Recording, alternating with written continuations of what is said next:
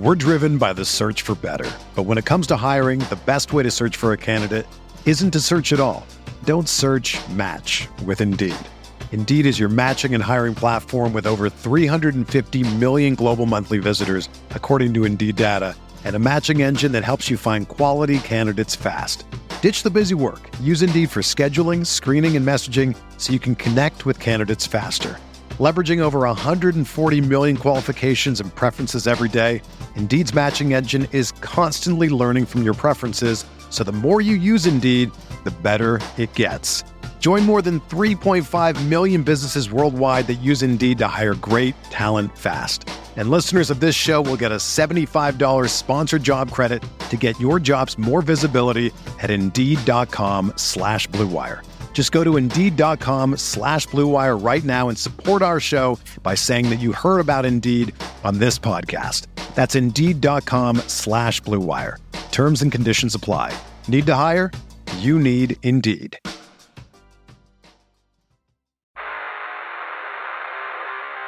You don't want it. You don't need it. But you're going to get it anyway. The Kevin Sheehan Show. Here's Kevin. Tommy is here. I am here. The show today presented by My Bookie, two days away from the season opener, the Bills and the Rams. As I talked about yesterday, Tommy, the Bills have become the consensus favorite to win the Super Bowl. In some places, a pretty heavy favorite to win the Super Bowl. They open on Thursday night in SoFi against the defending champion Rams. Start your winning season at MyBookie, whether you're a veteran bettor or a first timer. MyBookie gets you the most for your money with a double deposit bonus. It's quick, it's easy. A $250 deposit puts $500 into your account, and you can use your funds to bet instantly on as many games and props as you want. Uh, you got to use my promo code KevinDC. That's KevinDC to claim that bonus. But they've got all the prop bets, all the win totals for the season, all of the odds on winning divisions, on winning conference championships, on winning the Super Bowl, all of the week one odds, all of the player props, all of that stuff is up. Uh, you can predict the Super Bowl winner and more. Use the MyBookie prop builder um, to secure uh, some winnings as well. Your winning season begins today exclusively at MyBookie. Tommy and I were just talking about something right before the show, and this isn't the first time that this has happened. Um, I definitely recommend for those of you that are going to wager, I recommend a shop like MyBookie. Um, there are shops that I would not recommend, um, and I'm not going to get into the reasons why. Um, but MyBookie has fair point spreads, fair pricing. Okay, you're not paying minus 140 on a straight bet loss, which some uh, legal sports uh, casinos do, sports books do. But Tommy and I were just talking before the show started, and I had just read this story in the Post titled, hold on, let me get the title of it. As sports betting goes mainstream, addiction experts are on high alert. It was written by Eric Adelson in the Post and I read this story. I think uh, Dan Steinberg retweeted it, and I saw him retweet it, and I read the story. And a lot of the stuff that I've suggested in recent years um, is, you know, a concern with legalized sports betting.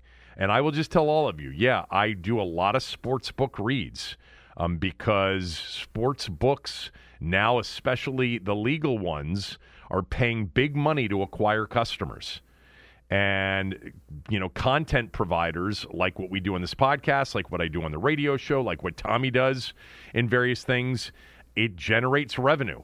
But i'm here to tell you that gambling tommy isn't for everybody.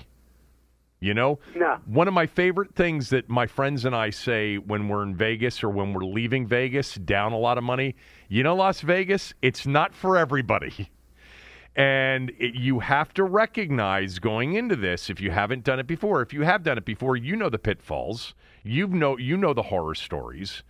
But if you can't do this in moderation, you know, and you're not a moderation person and you can't afford to do it, you shouldn't do it. Because it is addictive. It can be very addictive. It can also add incredible fun and drama and entertainment to your sports viewing uh, life. And if you view it in that context, hey, I've got this amount of money and I don't mind losing it for the purposes of enhancing the overall, you know, entertainment value, that's a healthy attitude. Ted Leonsis, you know, telling you two years ago that with all of the data out there and with as many smart people as he knows that you can turn this into, you know, sort of a second, you know, professional career is incredibly naive or disingenuous. Um, and this story, which you know I wasn't going to start with, but because I just read that spot to kick off the show, I just as I was reading it, I'm like, God damn, you're a hypocrite um, with what you were just saying to Tommy. But I do, you know, I don't know. I understand the risk here, and I think a lot of people who haven't done it, they don't understand the risk. Look, part of it. I mean, the bigger question here is the idea of legalized sports betting now being something that is, easily obtainable for people is should you deny a pleasure or vice, depending on your word you use, to a whole population of people who can handle it because of a small population who can't? Yes, that's fair. And I always say, no, you shouldn't deny that. I mean, you just should, you shouldn't. I mean, this is this is you know this is the whole argument with marijuana uh, legalization and, and other legalizations of, of, of this nature is that yeah there is there is a small group of people that that that are affected by this significantly, but for the mo- the general population can gamble without losing their house. Yes, I, I agree with everything you said. I think the problem that I have had over the last couple of years, going back to you know when the news broke that this was going to be a, you know a state by state decided issue, the legalization of sports betting, is the presentation of it by some that this comes with no risk. In fact, it comes with great opportunity.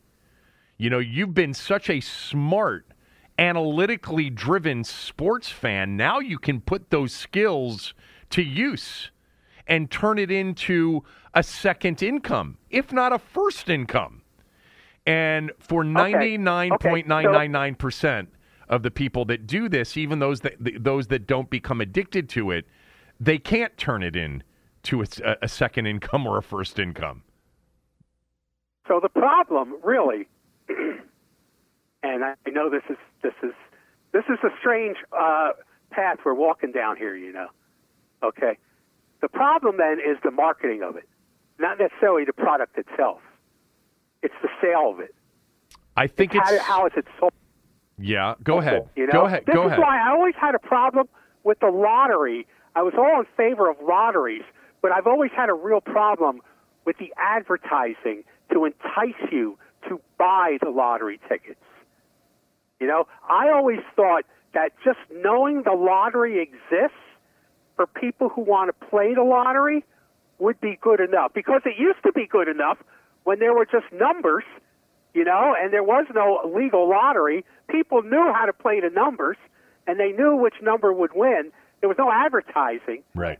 And I, so I do have a problem with the advertising to entice people to to do this because sometimes it, it just like you said, uh, the message uh, is is misleading and damaging. Uh, so that that's a whole different issue. Well, no, I Uh, mean, they're not. That's where the money is in the advertising. yeah, I mean, I understand when you said we're going down this path because obviously I in this and this podcast and the radio station that I work for and every sports content provider is accepting money from those in the you know gambling space. I, I would just, oh, I, I, mean, everyone's they're lining up around the block. Yeah, I would and make- I'd be right there with them. I would make this distinction between um, the lottery and sports betting. The lottery, you know, advertises to get you to play, whereas the sports casinos advertise to get you to play with them. It's such a crowded space. There are so many providers out there that right now we're in that stage of something that's you know new and you know wild wild west description to it uh, is is fair, where they are spending gobs of money in a land grab. They are trying to get as many customers as they can because they understand the lifetime value of a customer. You know, it does it, at this point the the ex- extraordinary costs in acquiring a customer relationship are almost immaterial to these companies because if they get enough of them, they understand that the lifetime value of one customer exceeds the cost to acquire that customer. Why? Because they know eventually they're going to win. The house is going to win.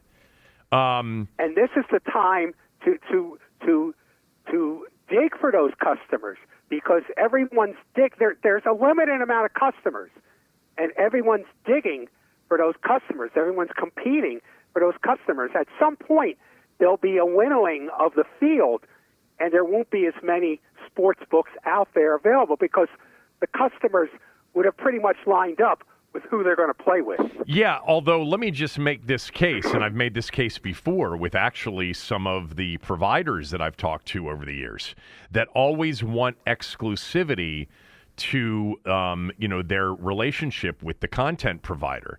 Most people who do this would benefit if they're going to do this and give themselves the best chance at not losing a lot rather see the way I put that right because I think I usually put it that way versus give you the best chance of winning, but really it's more or less the best chance of not getting crushed is to have multiple casinos, multiple sportsbook options so you can get the best possible line, the best possible price.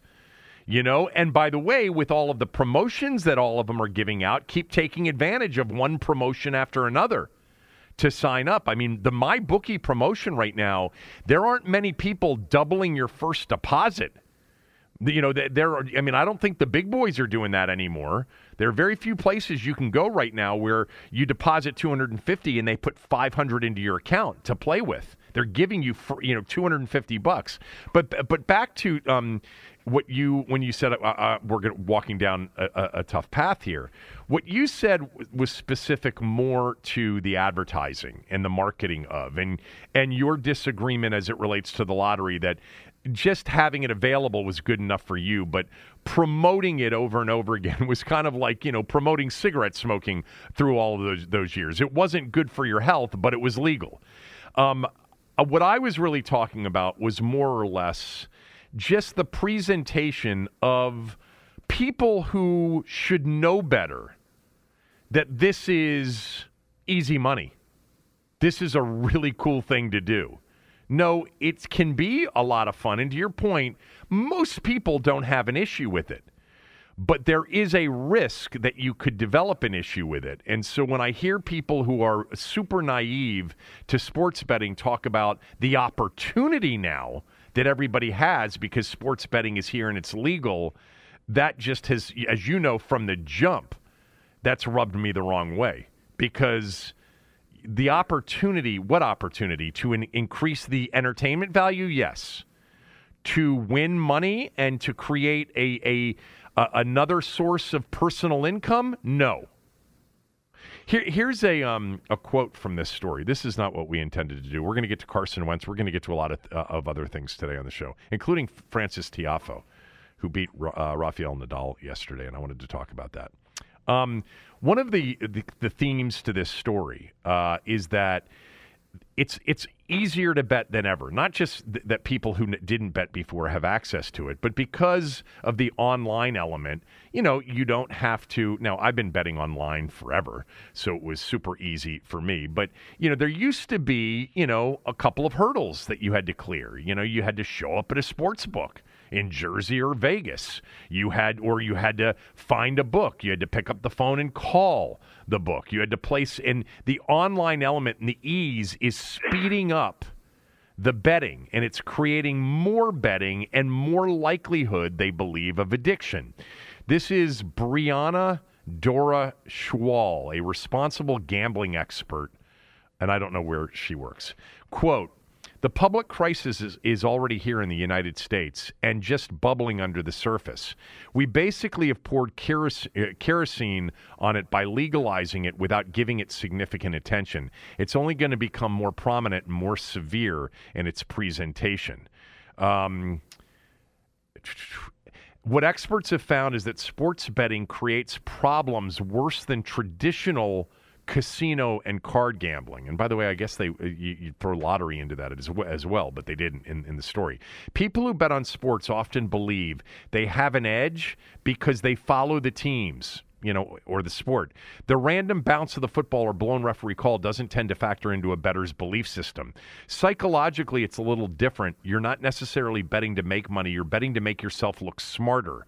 And that can bring on more problems when a bet goes awry, according to one study in Addictive Behaviors Journal. Sports betting, quote, relative to non sports betting, has been more strongly linked to gambling problems and cognitive distortions related to illusion of control, probability control, and interpretive control.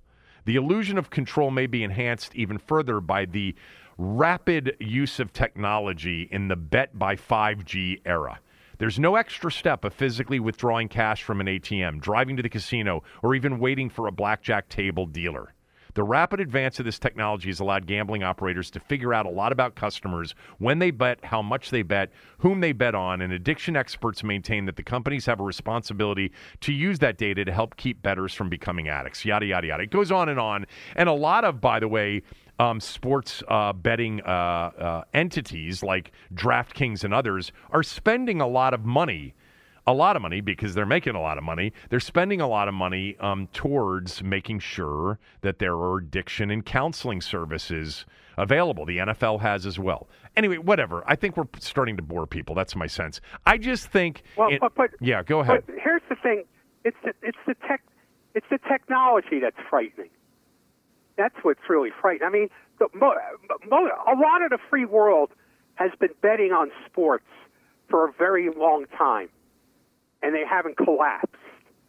Okay, uh, the United States, in its puritanic background, is, is you know has been slow to it, but it's the tech. It's coming at the time that the technology has exploded.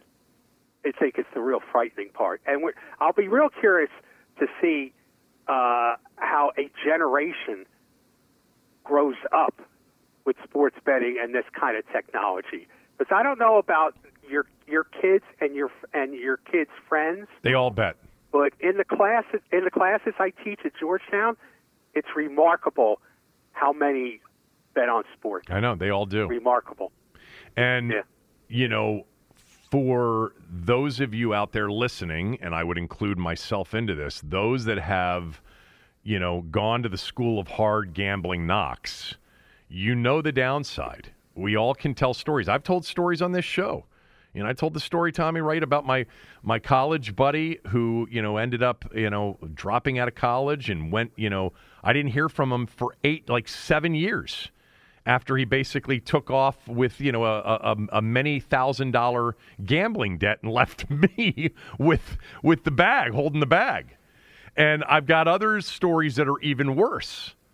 Um, fortunately knock on wood i have for whatever reason i've always been a fairly measured gambler myself, not necessarily in moderation. Look, I've gotten in trouble before when I was much younger where I was down money that I really couldn't afford to lose. So I have felt that before, and everybody has. Everybody's felt that, you know, sick feeling of, oh my God, I owe more to the book than I actually can come up with, you know, especially when you're younger. And then the idea that Monday Night Football is going to save you with a two team parlay, Yeah. a two team tease, and, you know, a straight bet and everything else that's, that's offered um, because chasing when you're down, there's nothing worse. This story, by the way, opens up with this.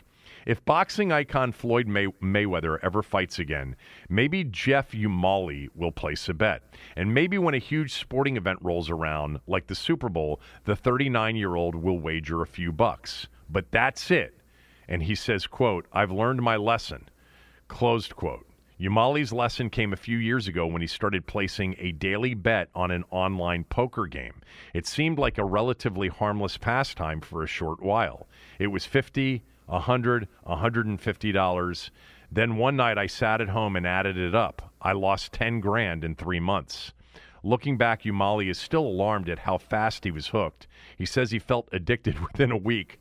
You see it's legal, you try it, and then boom, you're addicted. Um, I, I would just say I'm not being an alarmist here, and what Tommy said is true.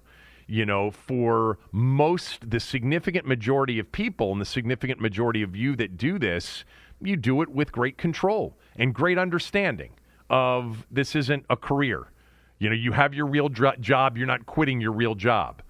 Um, but I just, you know, from the jump when I, you know, I knew, Tommy, there's a reason a lot of people. Remember when you said to me when I said I'm getting bored of gambling, and you said, yeah, because it's not cool anymore. And you kind of nailed it. Like there's not, a, it's not considered taboo or edgy anymore now that everybody that never had access to it is doing it. And by the way, they're all insufferable because they've all got all the answers. Just ask them and I and it's one of the reasons yeah. that I, I really am not as interested in gambling anymore. I love the games, and I I will tell you that last football, uh, you know, college football weekend number one, I was back on board because it's just you know it's it's almost become habit. Um, but I have definitely um, seen, I definitely have had this sense that those that didn't seek out the access and didn't want it enough and didn't understand it enough. And now that it is available to them and they're doing it, they actually may be more vulnerable. And maybe I'm projecting here something that's not true.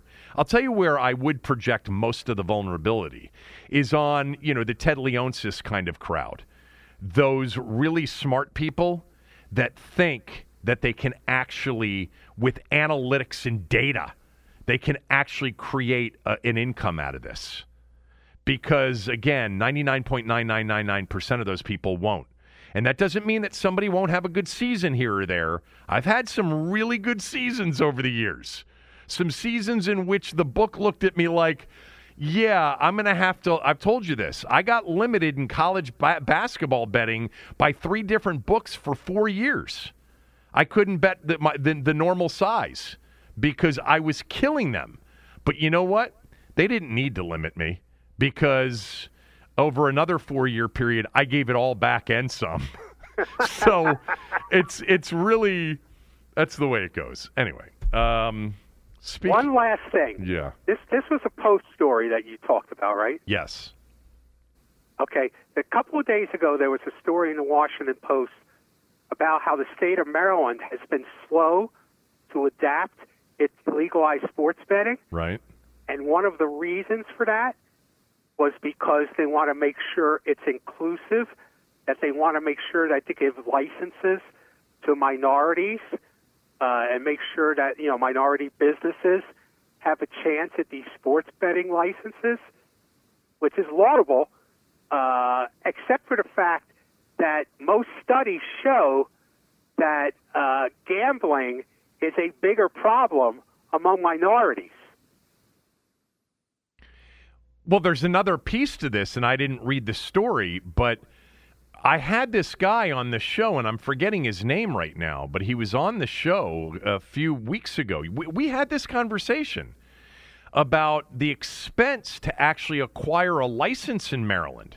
Like, I think the application itself is $100,000 or something really expensive, yeah. or maybe it's the license that is. And the bottom line is because of the big time players like DraftKings and FanDuel and, and BetMGM and all the big players, these one off operators, as they wait to be more inclusive and more diverse, they're they're not going to make money more likely than not.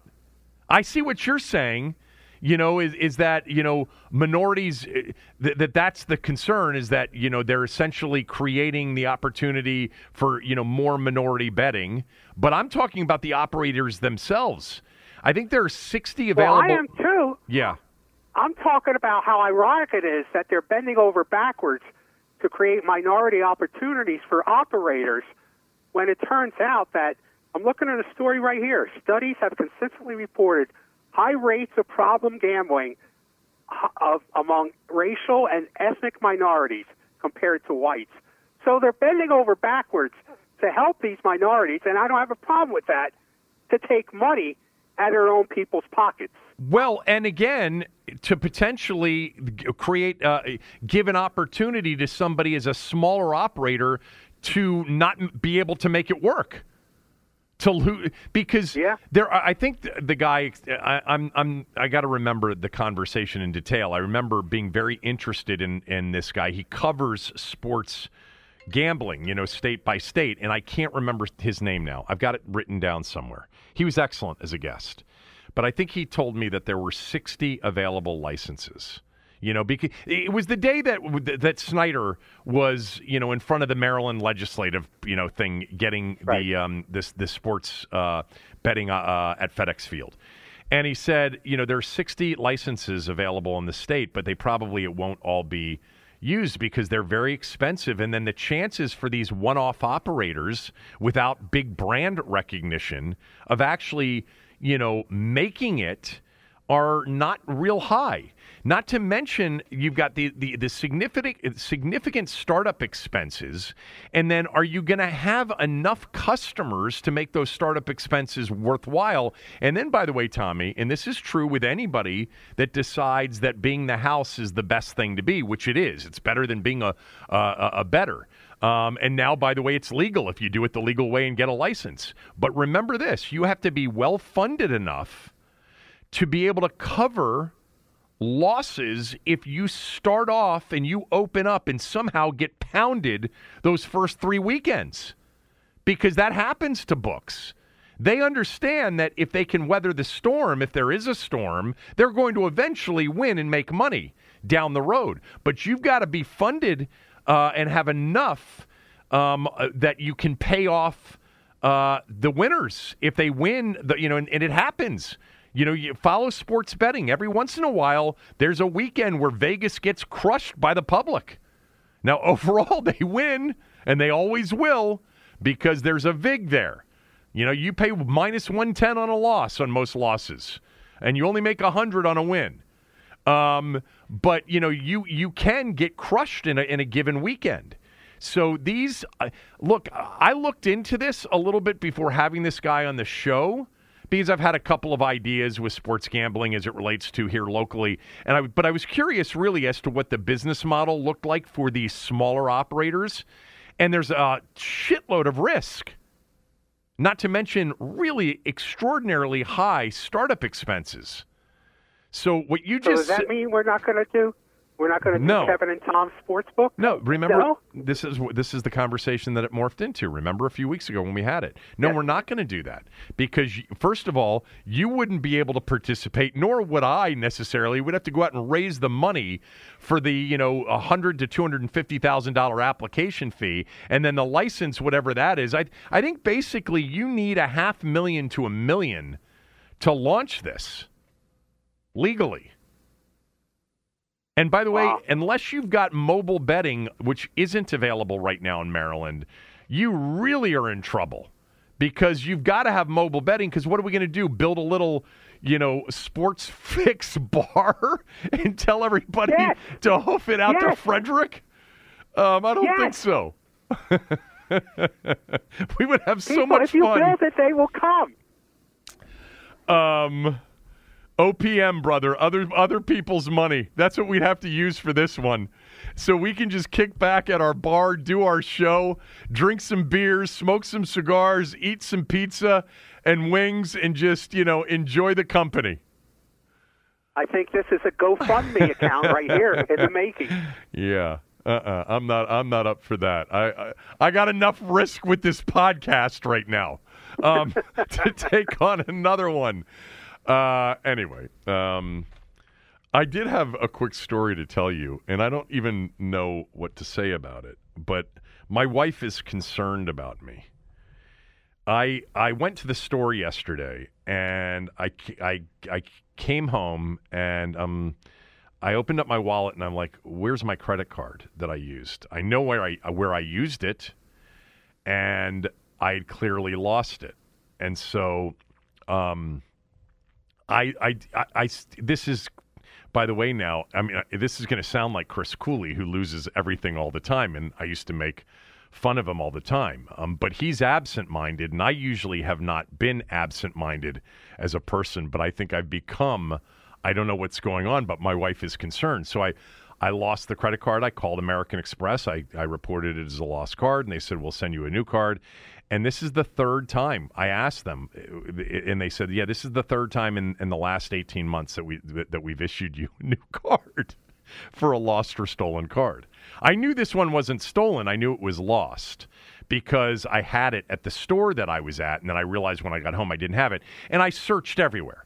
I, you know, because uh, uh usually it'll fall in between, like you know, the seat, the car seat, you know, out of my pocket, and or it's it's in some stuff in in the bags. I may have put it in the bags that the uh, the groceries were in that I had bought, but it wasn't anywhere, and I couldn't find it anywhere. And so I, I called and I reported it as a lost card. And then this morning, when I got up to go to work, and I got to work I have this little, you probably have one in your car, you know, these little compartments.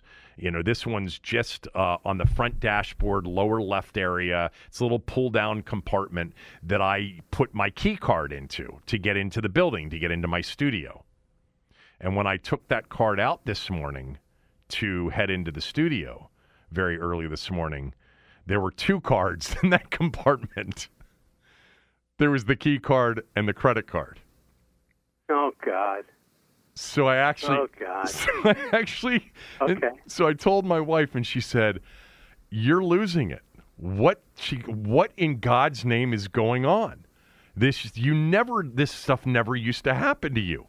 Why is it happening now?" And I told her, I said, um, when I called American Express, I go, they told me it was the third time in like 18 months that I've been issued a new card and and they I you can't go back once they've reported it as lost or stolen. You can't use it again. That's that no. number's been discontinued. So, yeah. you know, I, I, don't know what's going on. I think personally, you, you, what? Go ahead. No, you go ahead. No, I was going to suggest that maybe somebody is gaslighting you. What do you mean? In other words, taking the card out of your wallet. No and hiding it and making you think that you lost it yeah. and then putting it back you know to later on. I, I mean this, this this sounds like a gaslighting thing kevin. I don't think so. Who would who would want to do that? Would my wife want to do that I to me? know. i don't think so. i don't i don't know. I don't i don't know. I'm just saying. I don't think you know that's if this isn't like you and this is something that's happening and you're questioning yourself. Now that that sounds like you know, it sounds like gaslighting. I, I think that, and I've read a little bit about this because I think I, I, I got, a, it's not that I got concerned, but I started to wonder the last time I lost the card. And by the way, remember I misplaced my keys a few weeks ago. That was an issue with the keys. And I and I did a lot of reading online and you know that I don't sleep enough. Lack of sleep really is unhealthy. And I sleep maybe four to four and a half hours a night. On a good night, five to five and a half. And that's not enough. And, and combine that with the fact that I shouldn't say that. Like last night, I slept six hours. I was a, I, I was asleep by ten thirty and up at four thirty. Which you know, six hours isn't terrible. I don't think it is. I think most people our age are supposed to get seven or eight, or your age probably even more. Um, but I I think that that's what it is. I think it's you know I'm getting hey, older and I'm the lack the one, and the lack of sleep. I'm not the one who's losing my cards. I know. So don't be saying your age. uh, but yeah, my wife was like, she said to me, "What is wrong with you? You need to go ch- get checked out." The, and, and and then of course she starts talking about um, the morning show and uh, you know the hours which you know whatever. Uh, people get up a lot earlier she, than i do for much harder jobs. Um, did she use the words power of attorney? No she did not use power of attorney. Okay. she did not right. she did not want me to sign something giving her power of attorney at this point. Hey. at this point. Okay. I do think that might All be that might be in our in our will in our living will, um, but uh, I, she she has not asked for that to be uh, exercised right now. Okay. Um, Okay. we got some sports to get to. I have a question to ask you. Uh, Ron Rivera said something about Carson Wentz yesterday that I want to play. Uh, Bruce Allen, as we speak, is testifying in front of the House Oversight and Reform Committee. They're back from vacation and they're back after this organization right in time for the regular season. We'll get to a lot of this stuff right after these words from a few of our sponsors. We're driven by the search for better. But when it comes to hiring, the best way to search for a candidate isn't to search at all. Don't search match with Indeed. Indeed is your matching and hiring platform with over 350 million global monthly visitors, according to Indeed data, and a matching engine that helps you find quality candidates fast. Ditch the busy work. Use Indeed for scheduling, screening, and messaging so you can connect with candidates faster. Leveraging over 140 million qualifications and preferences every day, Indeed's matching engine is constantly learning from your preferences, so the more you use Indeed, the better it gets. Join more than 3.5 million businesses worldwide that use Indeed to hire great talent fast. And listeners of this show will get a $75 sponsored job credit to get your jobs more visibility at Indeed.com slash Blue Wire. Just go to Indeed.com slash Blue Wire right now and support our show by saying that you heard about Indeed on this podcast. That's Indeed.com slash Blue Wire. Terms and conditions apply. Need to hire? You need Indeed. The best way to learn a language? Immersion. Living where the language is spoken and using it every day. But if that's not in the cards this year, you can still learn a language the second best way, and that's with Babbel. Be a better you in 2024 with Babbel, the science-backed language learning app that actually works. Don't pay hundreds of dollars for private tutors or waste hours on apps that don't really help you speak the language. Babbel's quick 10-minute lessons are handcrafted by over 200 language experts and help you start speaking a new language in as little as 3 weeks. Babbel's designed by real people for real conversations, and their tips and tools are approachable, accessible, rooted in real-life situations and delivered with conversation-based teaching so you're ready to practice what you've learned in the real world. Here's a special limited time deal for our listeners. Right now, get up to 60% off your Babbel subscription at babbel.com slash bluewire. That's 60% off at babbel.com slash bluewire, spelled B-A-B-B-E-L dot com slash bluewire. Rules and restrictions apply.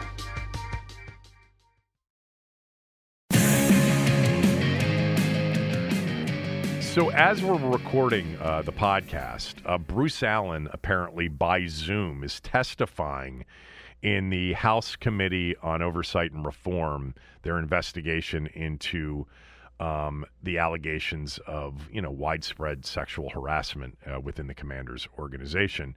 Uh, the committee um, put out a statement quote the committee is continuing to investigate the decades-long workplace misconduct at the washington commanders and the nfl's failure to address it. Mr allen served in senior roles under team owner dan snyder for many years so his testimony is important for the committee to fully understand these serious issues and advance reforms to protect workers in the future. Closed quote well, you know, just in time for the regular season, but I'm assuming it's because Congress is back, you know, after Labor Day, which is the timing of it. But, you know, right in time for games, which, by the way, Tommy, is the best thing for the organization is that there's a game this weekend and this isn't happening in July or August. But I am curious as to what Bruce Allen will say because there is no doubt he knows where the berries or uh, bodies are buried. In fact, it's very possible he's the one that buried many of them in those places. I mean, this could actually be I- I- really I- interesting.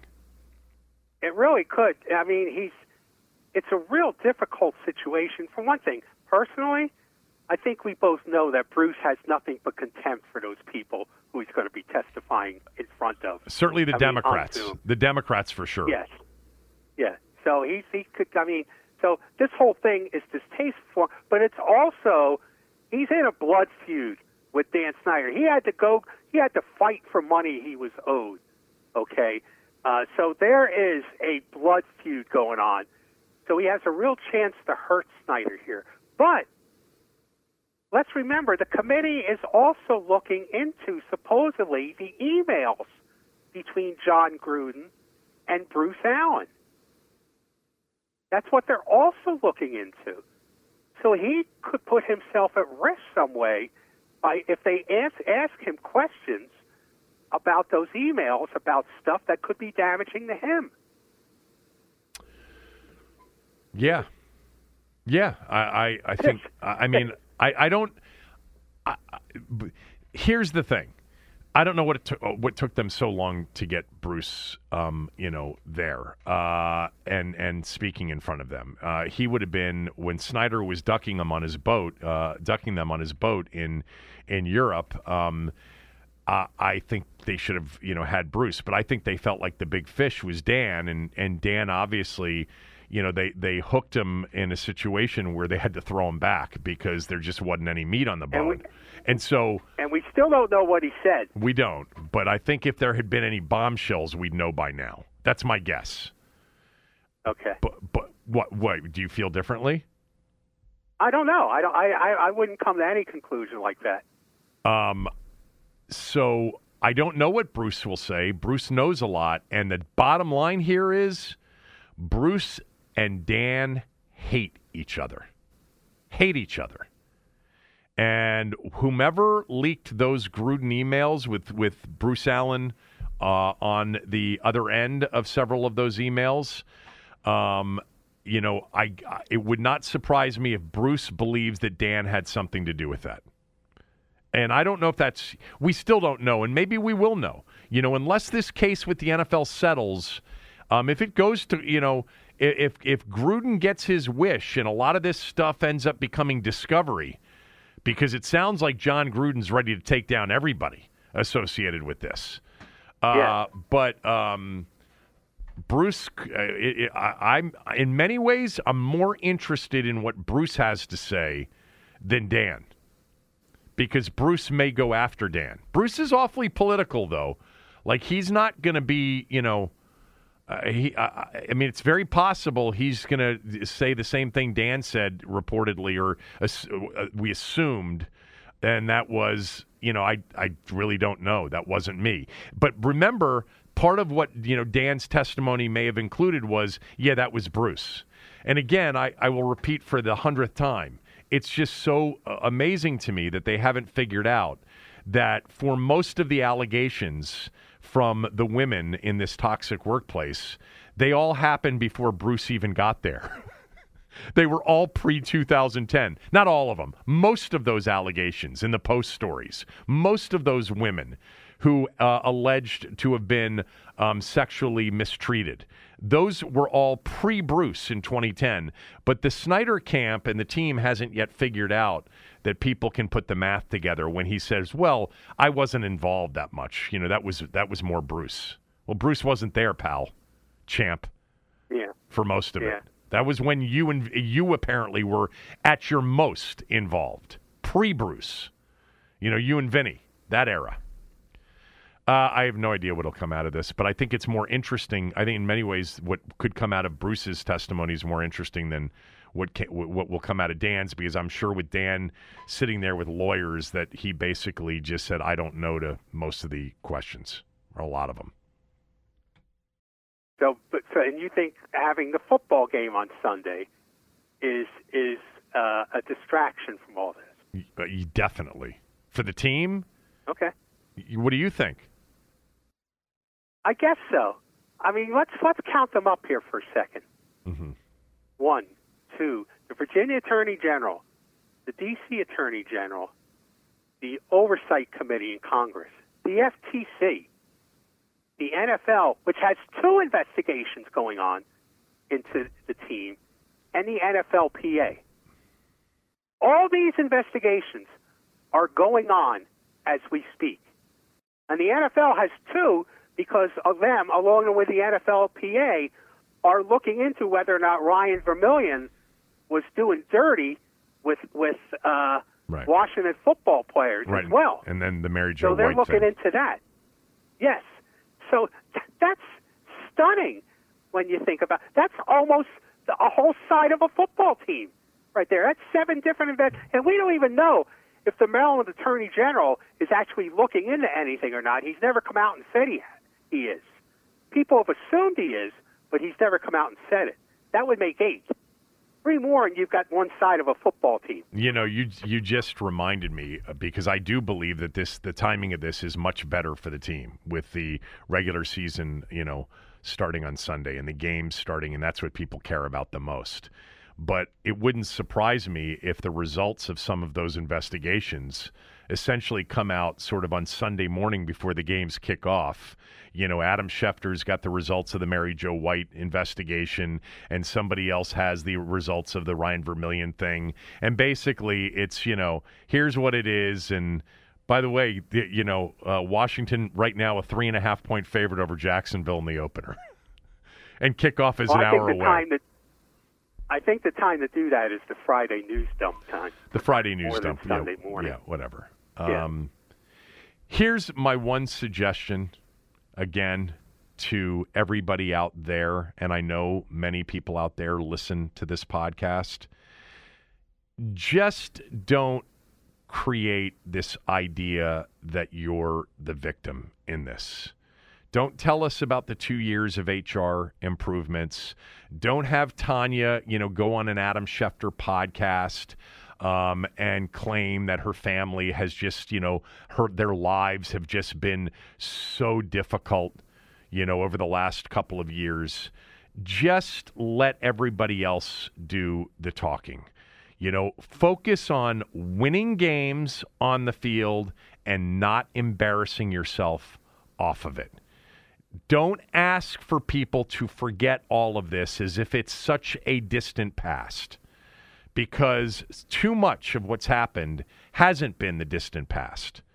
You know, as we know, and as we've been sitting here documenting for the last year, you know, the Sean Taylor weekend, the rollout of 220, 2222. By the way, for God's sakes, that fight song that is the slow version of the new fight song, I mean, shoot that thing already. They played it apparently at the Welcome Home Luncheon. And people were looking around going, What is this? Have you heard that yet, Tommy? I have not heard that. That really Oh. doesn't interest me. It's so awful. It doesn't interest me that much either, but I can't believe that somebody actually think that thinks that sounds good. Um, you know, we had the 90 greatest exclusion of Trent Williams and then putting him back on. Like, don't come out and tell us about how great you've been for two years, about how every other team in the league is calling all of you guys to find out, you know, uh, to, to, to get best business practices from all of you. Um, just focus on winning more games than you lose this year and not having another major embarrassment off the field. That's what I would suggest to all of them out there. Did we discuss like those comments that Jason Wright made uh, a couple weeks ago before the Carolina game to the media? Of course. Uh, we did. And and when he said we're in a really good spot, Yeah. sales are going Yeah. incredibly well. We've got other teams calling us to figure out. Did we also take into consideration that conversation could have went, Jason? How the hell are you selling anything to anybody down there? You know. Yeah, no, we did. We we we talked about it. We said like th- this is I mean, because because this is this is we've got other teams calling us to figure out how we're do- how, what we're doing, which really could have basically meant, you know, somebody call up and say, "I can't believe you're selling anything to anyone, yeah, even if you right. sold one suite." Yeah, Well, I said yesterday on the podcast, the guy in town that should get much more credit than he's already getting for just being an incredible salesman and recruiter is Mike Locksley. Did you see how many people were at the Maryland game on Saturday against Buffalo? No. Some of the shots, and look, I, I said this on the pod yesterday. Look, I didn't go to the game, uh, and and I love Maryland football, and I've been talking up Maryland football. I'm going to go to the SMU game in a couple of weeks, um, but the, the the shots of the stadium in the second half. I mean, I don't think there were three, four, five thousand people in the crowd, and it was hot. And the opener was Buffalo, and last year the opener was, was West Virginia. But my God, if you saw some of the stadiums on Saturday for the opening weekend of college football and you see the excitement, like how can you out recruit some of the schools he's out recruiting when you see packed houses and just you know raucous crowds on Labor Day weekend for college football? And then you've got yeah. what he had in College Park on Saturday. He's one hell of a recruiter. But to your point, they're coming to Jason Wright saying, God, with that owner and with all the shit that's going on, how have you tell us how you've sold even one club seat package? Yeah. Because we want to learn and from that. And I might want to point out, and I might want to point out, they're doing so. They're so good at selling these suites and sponsorships that whenever they get their new stadium, they've turned over that that duty to Jerry Jones's uh, company uh, business. yeah. Legends, yeah, legends. They're going to sell their suites and their sponsorships. Here's the other thing that I think got glossed over. Hmm. I mean, this was like a, a, this was like Don King hyperbole before a fight. I don't really. I just was revisiting all this. What he said after the Carolina game. You know, they they never replaced Anheuser Busch as a major beer sponsor. right, but they okay? have all these other beers now. It's better. They have all these other yeah. beers, uh-huh. you know, craft brews. Right. And someone pointed out to me, microbreweries means micro dollars. yeah, uh, that's true. You know? yeah. I mean, th- I mean, it, it's just amazing that they that they they're going into the season without a major beer sponsor as an NFL team.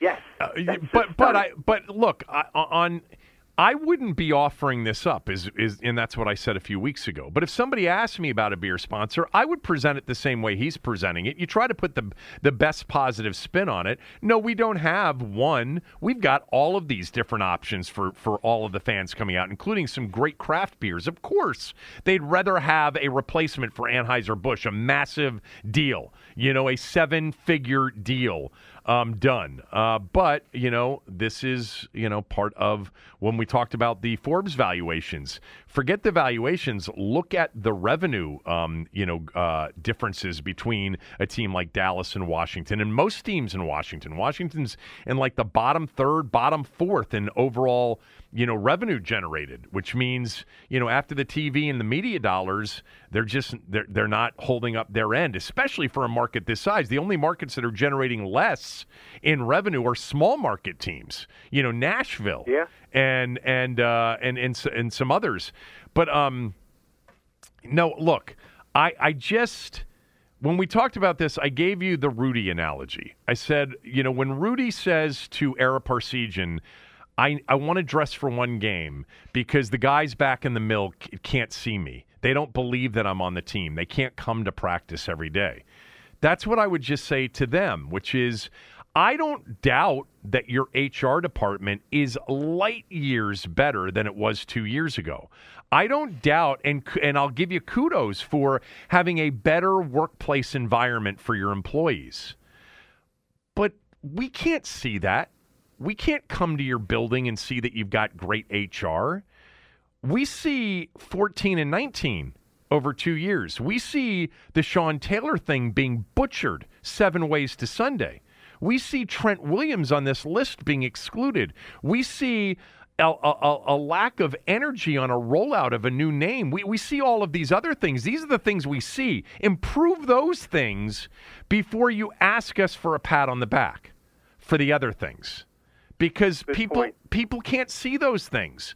And again, I don't want to minimize the fact that I believe and I do that Jason Wright and some of the people that have come on board, Ron Rivera included, that they recognize that there were some there was an arrogance in that organization, there was a lack of human resources, there was a treatment of people that had become that stemmed really from the owner's treatment of people and people, you know, took that direction, other higher ups and you know, and and that was the case there for a long period of time and I bet it's a much better place to work. And in part because I think Ron Rivera deep down is a good person, and I think Jason Wright is too. Um, and I think they understood what was going on there. Jason Wright's been in a lot of different companies, worked with a lot of different companies. He knows, even though he's never managed until he got this job, he knows what a you know a, a good work environment looks like in a good company. And he saw the the shit show that was the organization that he arrived to two years ago. But you can't be upset with criticism um, and and lack of of props uh, uh, over your HR improvements. You got to win on the Yeah. field, and you got to take take care of the big public relations things better than you than you have over the last two years. All right. Um, I wanted to ask you a question. Yesterday we did a best case, worst case show. What's your best case record for the Commanders in the upcoming season? What's your worst case record for the Commanders? I my best case, my, my the highlight of my answer, I think, was that I had a pretty high floor. I don't think that they're going to win less than seven games. In part, Tommy, because Ron Rivera really never has. Well, he he went he went six and ten twice in a 16 game season, but his teams never quit on him. They never implode.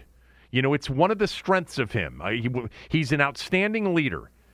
And, you know, I don't play the schedule game that much, but it is a different schedule than the one they had last year. So I think the floor is high, 7 in 10, but I didn't go super high on the best case. I said 9 and 8 and my reasoning is look, Carson Wentz may be an upgrade, but he was on a really good team last year that was well coached, good organization, and and also in a bad division and they still only won nine games. So, what is your best case and worst case? Well, I would say my best case would be 10 wins 10 and 7. Okay.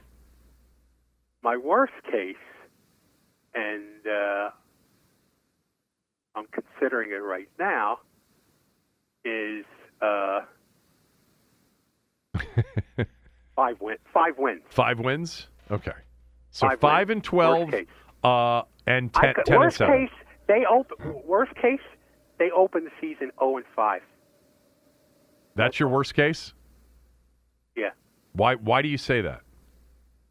Do you think there's well, a because chance? I could see them. I think there's the chance they could lose to Jacksonville and, and Detroit. Mm-hmm.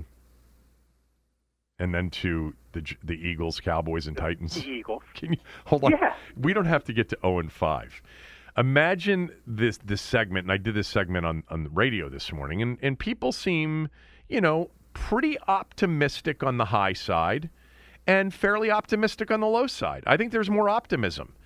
But can you imagine what that call segment would sound like if they lose to Jacksonville on Sunday if we did the Oh. same thing on Monday morning? You know what? There is there's not a color in the code chart for a loss to Jacksonville. You know how Jay Gruden came up with code code red? yeah. There's there's not a color that exists if they lose their home opener to what was the worst team in football last year. Uh, Uh, the team that turned around and beat Carson Wentz the last time Carson Wentz was on the field. Yeah.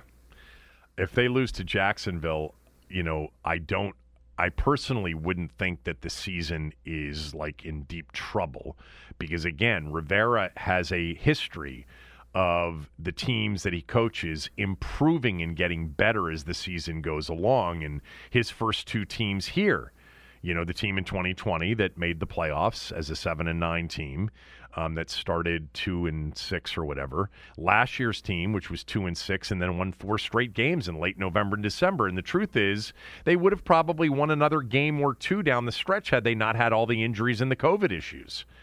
Um, Yeah.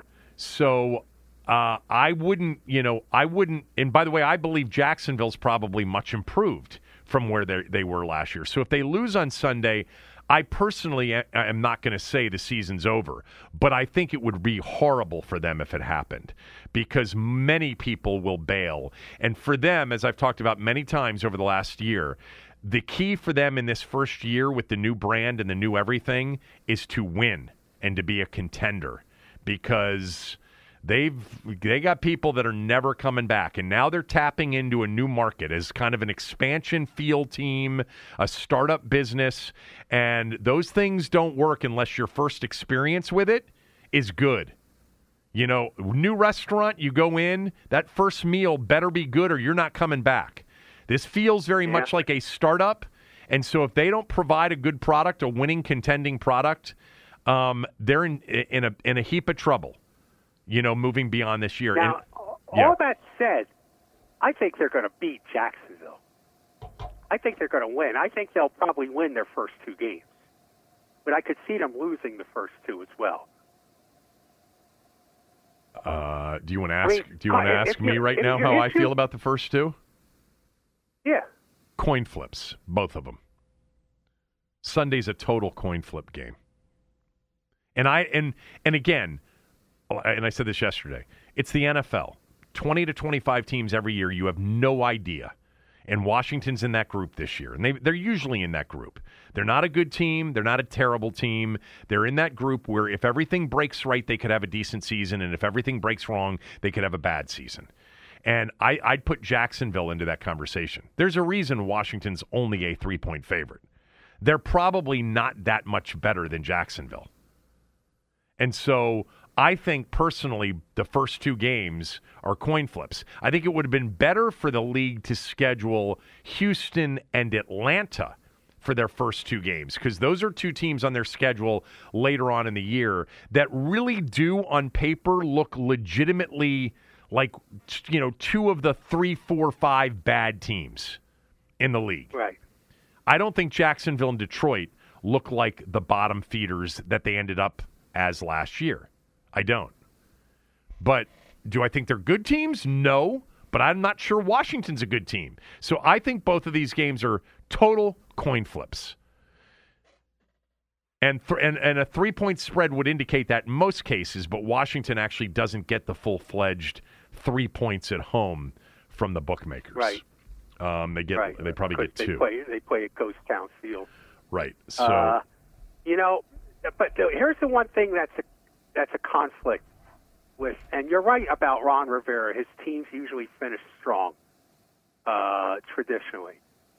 If there's going to be a problem with Carson Wentz, it'll be a slow developing virus. Okay, I don't think it's going to happen early. I think like the Carson Wentz issue, if there is one, will take time to develop over the course of the year. It, it seems like in other places he's played, to know Carson Wentz is not to love Carson Wentz. That- that- That's a good segue because that's where we're going next. I want to play when we come back something Ron Rivera said about Carson Wentz. And then I want us to react to that and talk about what we think and what we're expecting from Carson Wentz this year. We'll do that right after these words from a few of our sponsors.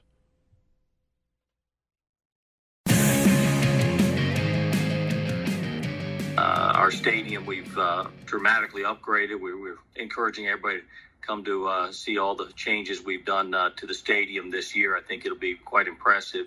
We're going to have some uh, uh, big time attendance shortly as uh, our staff, our leadership team, Jason Wright and Trista and the team have, have done an amazing job. So I, I, I we're very, very optimistic also on the season. We we finally ha- have ourselves a quarterback. So, but I wanted to say uh, thanks to everyone. I re- really, truly appreciate this. That was Dan Snyder, remember, Tommy, back in August when he was addressing the Maryland Gaming Commission for the sportsbook license at for, for FedEx Field. Uh, and he said, you know, talking about, you know, a, b- a better stadium and big time attendance shortly. And then he said, we finally have ourselves a quarterback. Well, Ron Rivera was asked yesterday um, about Carson Wentz uh, and about feeling different going into this season with Carson Wentz at quarterback. And here's what the head coach said. Well, I, I think we have a, a, a quarterback. I do. I, I think we have a guy that can help us. I mean, not to say we didn't have some quality quarterbacks. Uh, again, you know, we, we, we, we did some pretty good things with when we had Alex Smith playing for us. You know, I, I thought that was a great job by him. And and again, I thought last year Taylor did the things that he needed to do to help us. But I, I think we have a guy that we can we can now you know establish and, and rally around and build off of um, which is what we tried to do in the in, in the offseason as far as making sure we had a you know stout offensive line to protect him and, and, and the playmakers. And again, I'll, I'll always refer to that because I, I, think that's what you have to do. And now, in our circumstances, in our situation, I, I think we have a guy that you know we can establish and, and build around. So there you go. I mean, everybody's on board. They finally have a quarterback, Tommy. Um, the coach saying, Well, I think we've got a quarterback. I think we've got a guy that can help us. Uh, he said other things too in that answer. Um, but that's what this season is about. This season is about Carson Wentz. And then you know, basically the decision that Ron Rivera and the organization made to acquire him. That's what this season's about more than anything else. You can Yeah. we can identify storylines. Will the defense be better? Is Jack Del Rio going to make it through, you know, the first half of the season? Is Chase Young going to come back? Can Jamin Davis play, et cetera, et cetera? This is Carson Wentz and the decision to acquire Carson Wentz, number one, and everything else distant to that in terms of the number one storyline of the year. And they all seem to be re- uh, really confident so far without a game being played. You know, his answer was was interesting because on one hand, he's basically saying, "Well, we finally got a quarterback because we haven't had one before." You know, Yeah. and then he turns around and says, "and says, well, you know, Alex Smith was good, and Taylor Heinicke did a good job, but now we have a guy that you know can establish and we can establish and rally around and build off, which is what we tried to do in the off season." Uh, you know, I mean, they didn't try to do that in other years, and they didn't. I mean, you know, I mean, it, it really is is is really a disrespect to the other quarterbacks, no matter how he puts it.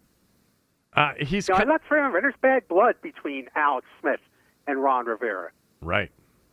Um, well, he has kind of, you know, said this before, you know, that we have I a know. quarterback. And look, their actions, Matt Stafford in 2021 and then the trade for Carson Wentz in 2022 and the big attempt for Russell Wilson in 2022. I mean, as I said all last year, their actions, you know, spoke louder than um, their words. Um, for for all the Taylor Heinicke talk, they wanted Matt Stafford, and I said during the season last year, and you'll find when this season ends, they're going to want somebody else. Um, and they did. I, I think that last part that you picked up on is also an interesting part because he has said this many times before too.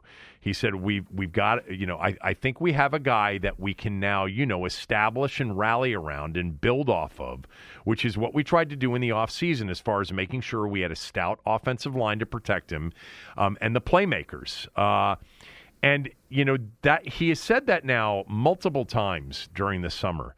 And I just want to remind everybody this is important because they went out in the offseason after having a terrible defensive team last year.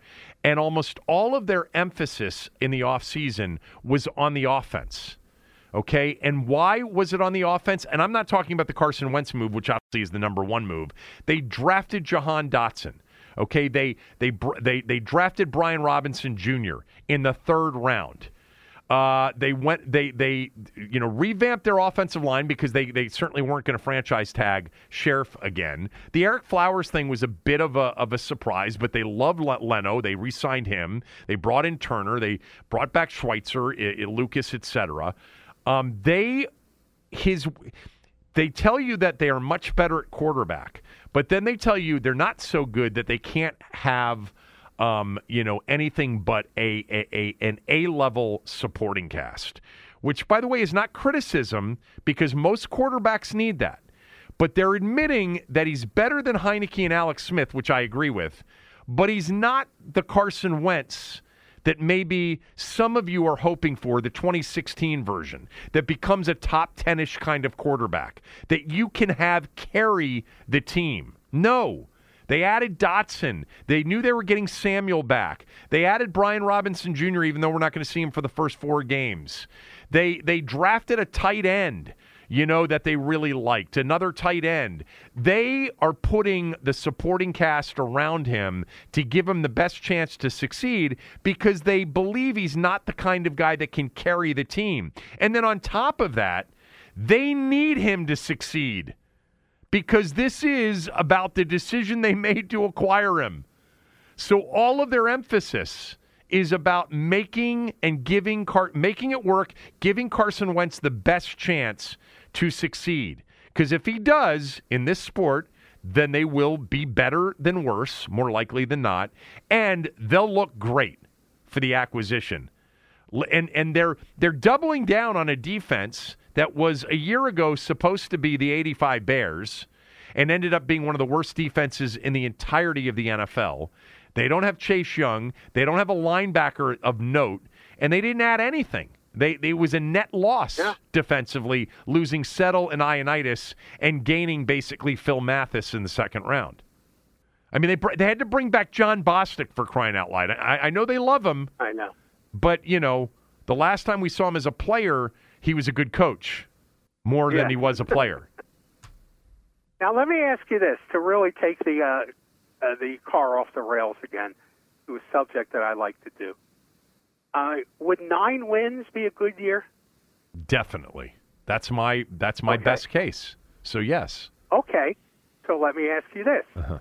If Taylor Heinicke had Logan Thomas last year and a healthy Curtis Samuel against a tougher schedule, would he have won two more games last year? You're doing this Sabah thing, um, where you're, and you have you have an ulterior motive, and that is you think Taylor Heinicke, you know, was good enough, and you think that there's not much of an upgrade with Wentz over Heinicke.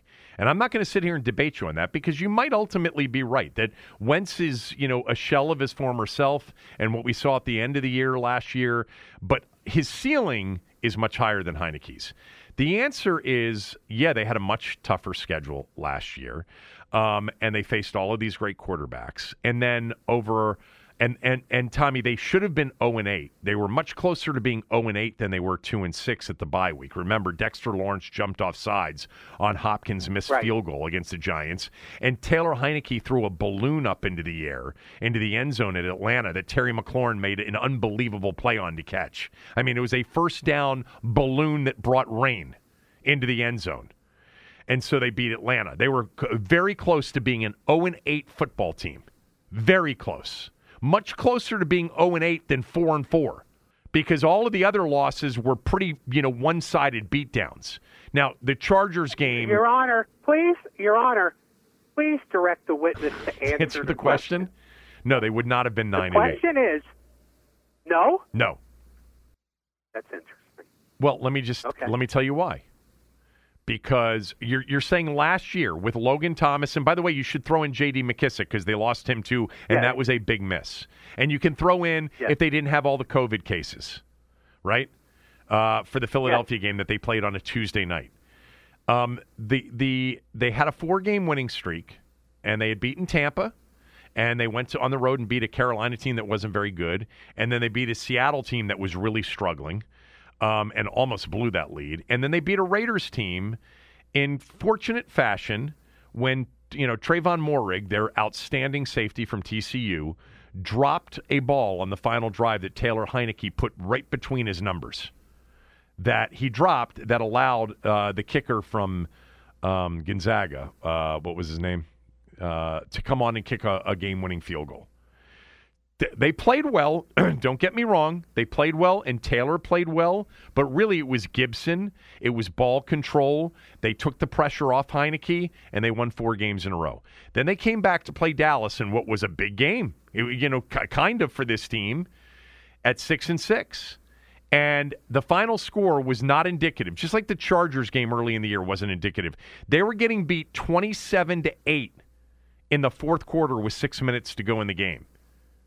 27 to 8. They got destroyed by Dallas. Even though they got the ball back with a chance because that fluky, you know, Prescott terrible throw that Cole, uh, Cole Holcomb uh, returned. Um, both Philly games were winnable games that could have gotten they them were. that could have gotten them to eight wins. Uh, that could have gotten them to nine wins.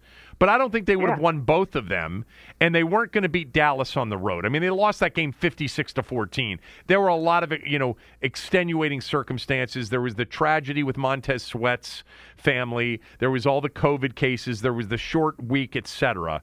But Dallas was just flat out better. So I think they would have won another game or two and ended up, you know, a game or two short of the postseason.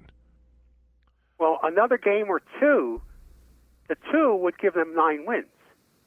Um, yeah, the the another two would have given them nine. That's right. So I'm saying. So I uh, let me let me um let me let me let me uh, retract. Uh, one win. They would have gotten one more. They would have beaten Philadelphia once Okay. because they almost Hostile did. witness, Your Honor.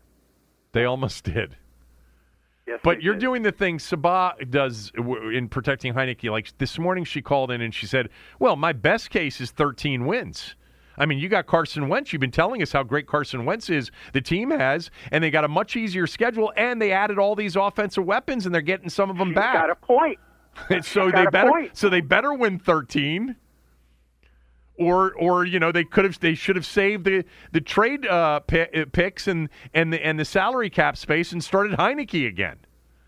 That's really not the point of this. The point of this is you're trying to get better and you're trying to find a high ceiling guy. So, and that and Carson Wentz has a much higher ceiling than Heinicke.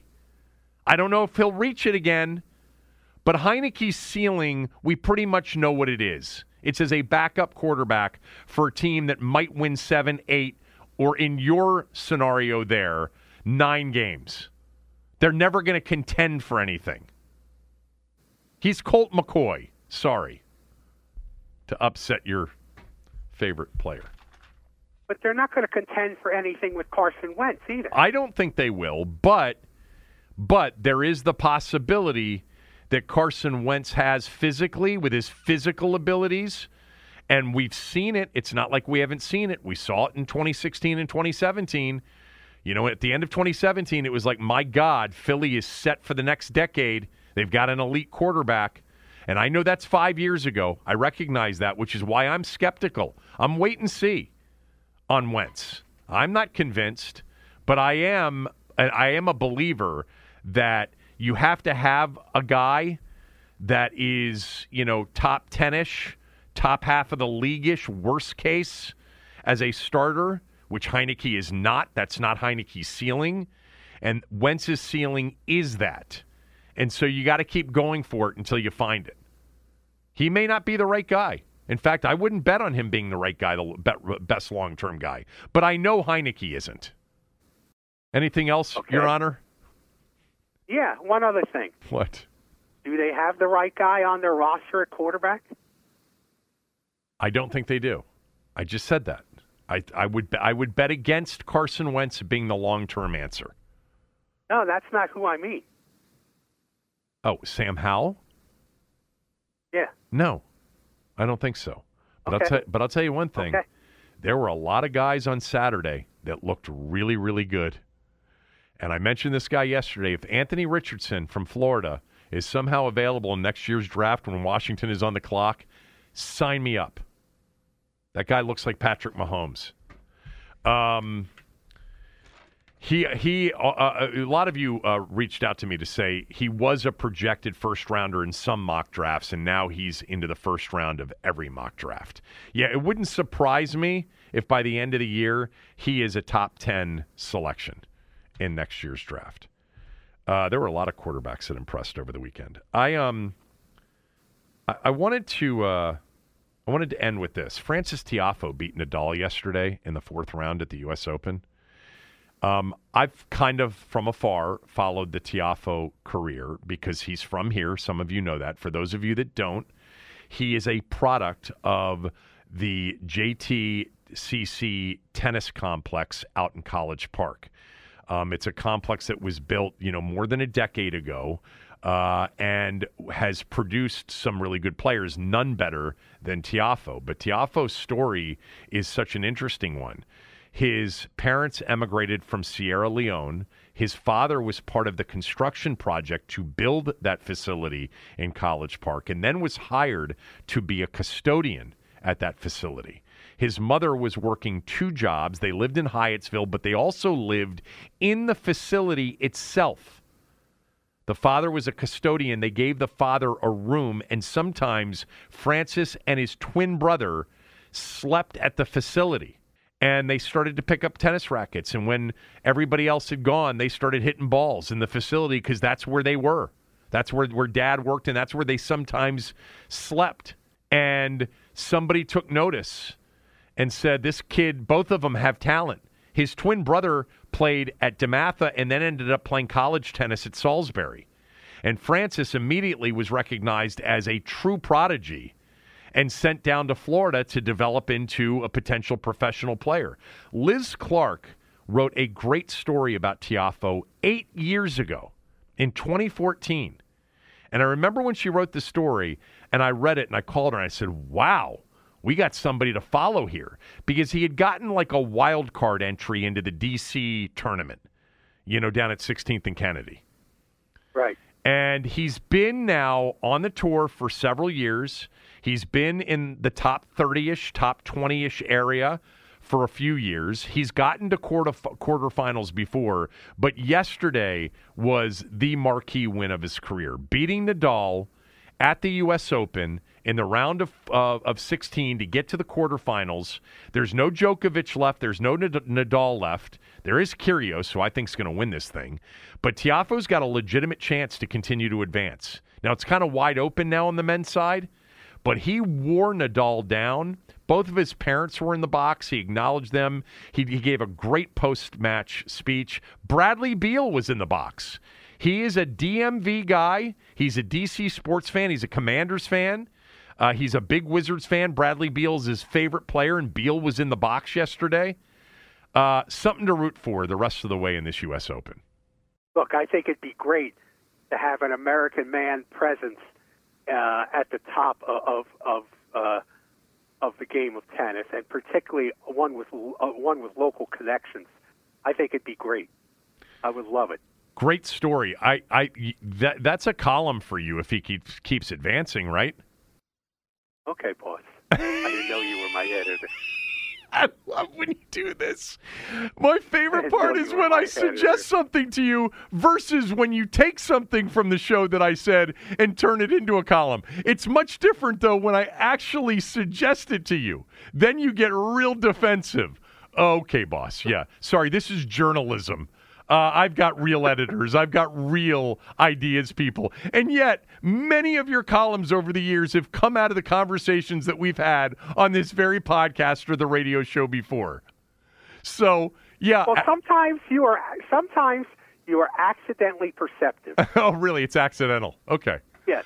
Um, yes. Thank you for that great compliment. Uh, all right, I got nothing else, boss. Do you? Nothing else, buddy. On Thursday, we'll have all of our predictions. So be prepared for Thursday. You know, we need a, predi- a prediction for the, the divisions, for the playoff teams, for the Super Bowl, and lots of Commanders uh, season predictions as well. Uh, we'll do that on Thursday. I am back with you tomorrow. Have a great day. Without the ones like you, who work tirelessly to keep things running, everything would suddenly stop Hospitals, factories, schools, and power plants, they all depend on you. No matter the weather, emergency, or time of day, you're the ones who get it done. At Grainger, we're here for you with professional grade industrial supplies. Count on real time product availability and fast delivery. Call clickgrainger.com or just stop by. Grainger for the ones who get it done.